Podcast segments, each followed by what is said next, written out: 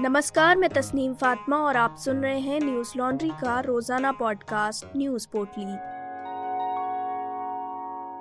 आज है दो फरवरी, दिन गुरुवार। भाजपा ने बुधवार को लखनऊ की नौ सीटों पर उम्मीदवारों की घोषणा कर दी है। पूर्व मुख्यमंत्री मुलायम सिंह यादव की बहू अपर्णा यादव और भाजपा सांसद रीता बहुगुड़ा जोशी के बेटे मयंक जोशी का नाम इस सूची में शामिल नहीं है। बता दें कि लखनऊ, छावनी सीट से अपर्णा यादव और मयंक जोशी के नाम नामांकित होने के अनुमान लगाए जा रहे थे। लेकिन अब ये सीट राज्य मंत्री ब्रजेश पाठक को दे दी गई है। पिछले चुनावों में इस सीट पर रीता बहुगुड़ा जोशी ने अपर्णा यादव को हराया था। सूची में विधानसभा अध्यक्ष हृदय नारायण दीक्षित और महिला कल्याण राज्य मंत्री स्वाति सिंह का नाम भी शामिल नहीं है। उत्तर प्रदेश प्रवर्तन निदेशालय के पूर्व डायरेक्टर राजेश्वर सिंह को स्वाति सिंह की सीट सरोजनी नगर से मैदान में उतारा गया है। विशेष रूप से स्वाति सिंह और उनके पति दयाशंकर सिंह दोनों सरोजनी नगर सीट से चुनाव लड़ना चाहते थे। स्वाति सिंह का टिकट कटने से अटकलें लगाई जा रही थीं कि वे नाराज़ हैं और पार्टी छोड़ सकती हैं। लेकिन अब स्वाति सिंह ने मीडिया के सामने अपना रुख साफ़ कर दिया है। पत्रकारों से बातचीत में उन्होंने कहा कि वे बीजेपी का हिस्सा हैं और जीवन भर इसी पार्टी में बनी रहेंगी। उन्होंने कहा कि किसी भी कार्यकर्ता को पार्टी नेतृत्व के फैसले पर सवाल नहीं उठाना चाहिए। पार्टी ने कुछ अच्छे के लिए ही ऐसा किया होगा। वहीं समाजवादी पार्टी ने स्वामी प्रसाद मौर्य को कुशीनगर की फाजिल नगर विधानसभा सीट से चुनावी मैदान में उतारने का फैसला किया है। इसके अलावा अपना दल की पल्लवी पटेल को उत्तर प्रदेश के उप मुख्यमंत्री केशव प्रसाद मौर्य के खिलाफ मैदान में उतारा गया है। पल्लवी पटेल को सिराथू सीट से उम्मीदवार बनाया गया है। इस सीट पर भाजपा ने उप मुख्यमंत्री केशव प्रसाद मौर्य को टिकट दिया है। बता दें कि उत्तर प्रदेश में सात चरणों में मतदान होने हैं। पहले चरण का मतदान 10 फरवरी को और अंतिम चरण का मतदान 7 मार्च को होगा। चुनाव आयोग 10 मार्च को चुनाव के परिणामों की घोषणा करेगा। आम बजट पेश करने के बाद वित्त मंत्री निर्मला सीतारमन के यूपी टाइप बयान को लेकर सियासी संग्राम छिड़ गया है।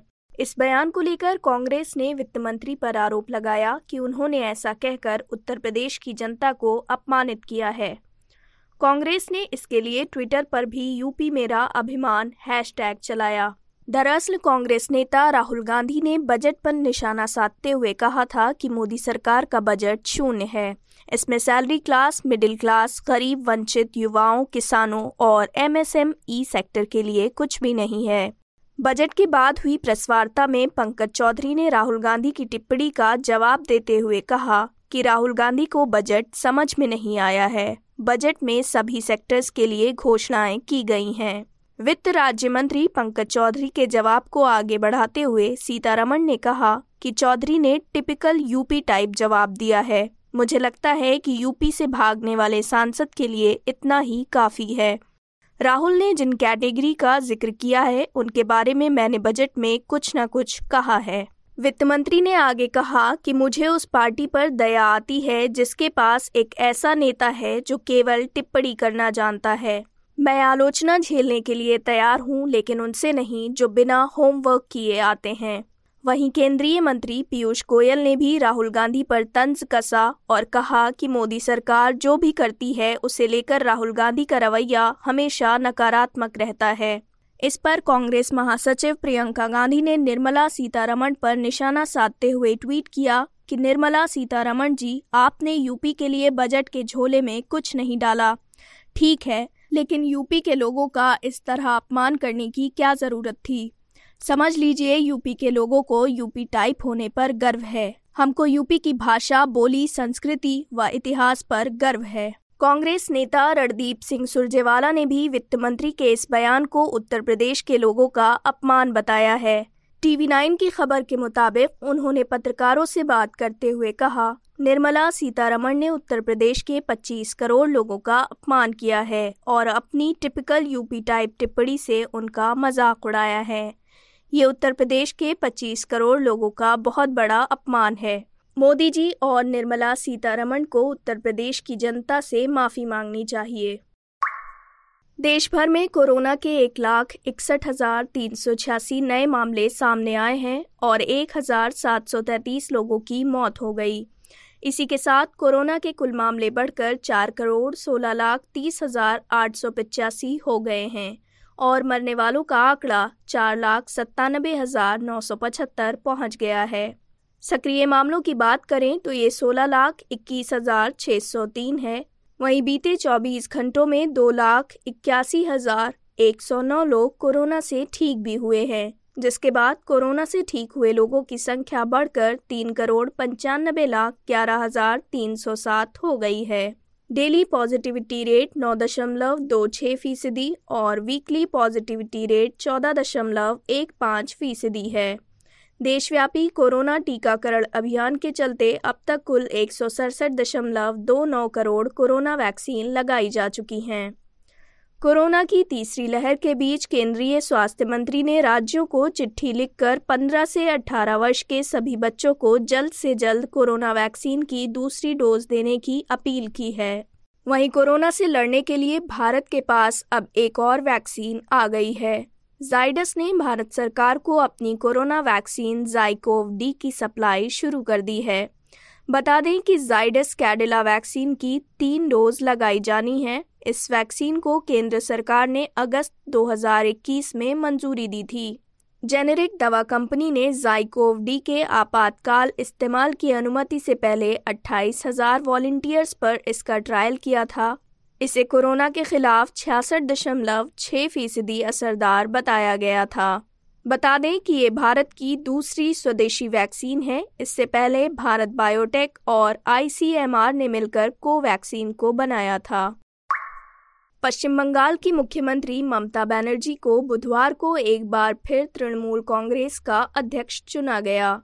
पार्टी के महासचिव पार्थ चटर्जी ने इसकी जानकारी दी। पार्थ चटर्जी ने ये भी बताया कि उनके खिलाफ कोई नेता खड़ा नहीं हुआ। ममता के पक्ष में 48 प्रस्ताव मिले थे। चूँकि अध्यक्ष पद के लिए और कोई नेता खड़ा नहीं था, इसलिए उन्हें निर्विरोध चुन लिया गया।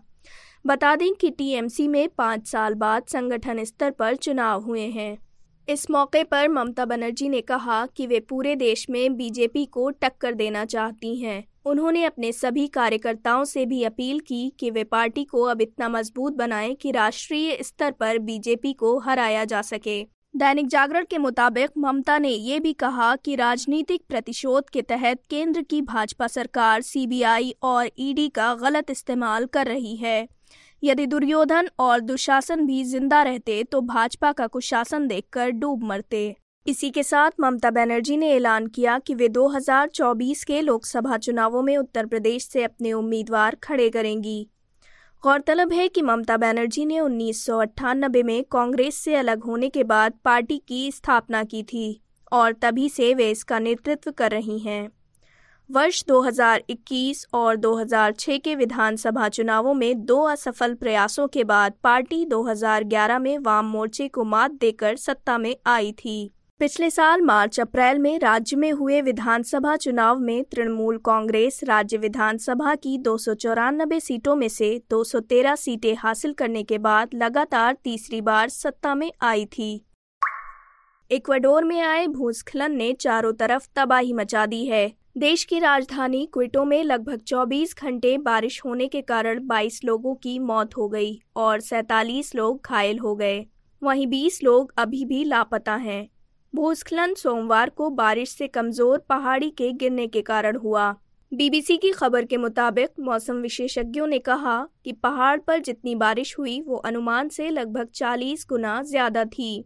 क्विटो निवासी अल्बा कोटाकाची ने रॉयटर्स समाचार एजेंसी को बताया कि हमने इस विशाल काली नदी को देखा, जो हर चीज़ के साथ घसीट रही थी। हमें बचने के लिए दीवारों पर चढ़ना पड़ा। मीडिया रिपोर्ट्स के मुताबिक कई जगह कीचड़ 10 फीट जितना ऊँचा था, जो गाड़ियों, कूड़ेदानों और मलबे को बहा ले गया। इससे एक खेल का मैदान भी भर गया, जहाँ वॉलीबॉल खिलाड़ी दर्शकों के सामने अभ्यास कर रहे थे। बचाव दल ने लोगों से अनुरोध किया है कि वे शांति बनाए रखें, ताकि फंसे हुए लोगों की चीखें सुनकर उन्हें बाहर निकाला जा सके। वहीं क्विटो पुलिस ने और शव मिलने का अनुमान लगाया है। आपदा के बीच शहर की 27 लाख आबादी में से अधिकांश को आश्रय स्थलों में ले जाया गया है और कुछ निवासियों का हाइपोथर्मिया का इलाज किया जा रहा है। न्यूज़ लॉन्ड्री सौ प्रतिशत विज्ञापन मुक्त प्लेटफॉर्म है, जिसका मतलब है कि हम किसी भी सरकार या कॉरपोरेट से विज्ञापन नहीं लेते। हम आपके समर्थन से चलते हैं। हम ऐसे ही स्वतंत्र होकर काम कर सकें, इसके लिए न्यूज़ लॉन्ड्री को सपोर्ट करते रहिए। गोवा, मणिपुर, पंजाब, उत्तराखंड और उत्तर प्रदेश विधानसभा चुनावों से जुड़ी खबरें आप तक पहुँचाने के लिए न्यूज़ लॉन्ड्री की टीम ग्राउंड पर है। हमारे assembly election 2022 NL Sena project को सपोर्ट कीजिए ताकि हम स्वतंत्र होकर जनहित की खबरें आप तक ला सकें। हमारे एनएल सेना प्रोजेक्ट को सपोर्ट करने के लिए हमारी website Hindi dot Newslaundry dot com पर जाएँ। इसी के साथ आज की न्यूज़ पोर्टली में बस इतना ही। नमस्कार। न्यूज़ लॉन्ड्री के सभी पॉडकास्ट ट्विटर आई और दूसरे पॉडकास्ट प्लेटफॉर्म पे उपलब्ध हैं। खबरों को विज्ञापन के दबाव से आज़ाद रखें। न्यूज़ लॉन्ड्री को सब्सक्राइब करें।